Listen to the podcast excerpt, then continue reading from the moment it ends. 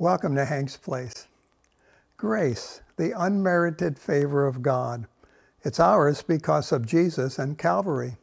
We are forgiven. We have been redeemed. We have been placed into his kingdom, seated now with him in the heavenlies, now, forever. God graciously gives, we receive. But what if we sin after becoming a Christian? Do we have to confess those sins in order to be forgiven? Sometimes people point to James 5:15 and say, "Well, sure." It reads, "The prayer offered in faith will make the sick person well. The Lord will raise them up. If they have sinned, they will be forgiven." The, the sins have to be dealt with, in other words. Or maybe they use 1 John 1 9. If we confess our sins, he is faithful and just to forgive us our sins and to cleanse us from all unrighteousness. Out of context, a person might think that, especially if they forget 2 Corinthians 5:19. God was in Christ reconciling the world to himself, not counting their trespasses against them. Or maybe they've forgotten that grace and works don't mix. But if it is by grace, then it is no longer on the basis of works.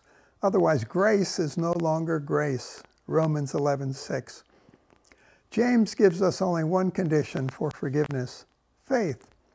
Remember, Christ bore all our sins to the cross already. How can James say then that the sinner will be forgiven? Well, because the sinner already has been forgiven, but they need to receive that forgiveness. How about you and me? If we're burdened with guilt, we need forgiveness right now. So we should ask for it. And God will give us the forgiveness we need because He already has.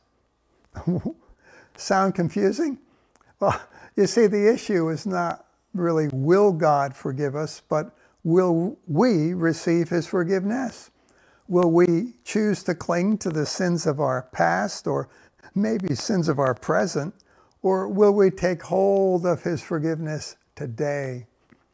Are you feeling burdened, uh, crushed by your sins, my friend? Then ask God for forgiveness. See Jesus upon Calvary's cross bearing your sins. See that forgiveness already granted. It's a done deal. Then receive it you know what? You'll come alive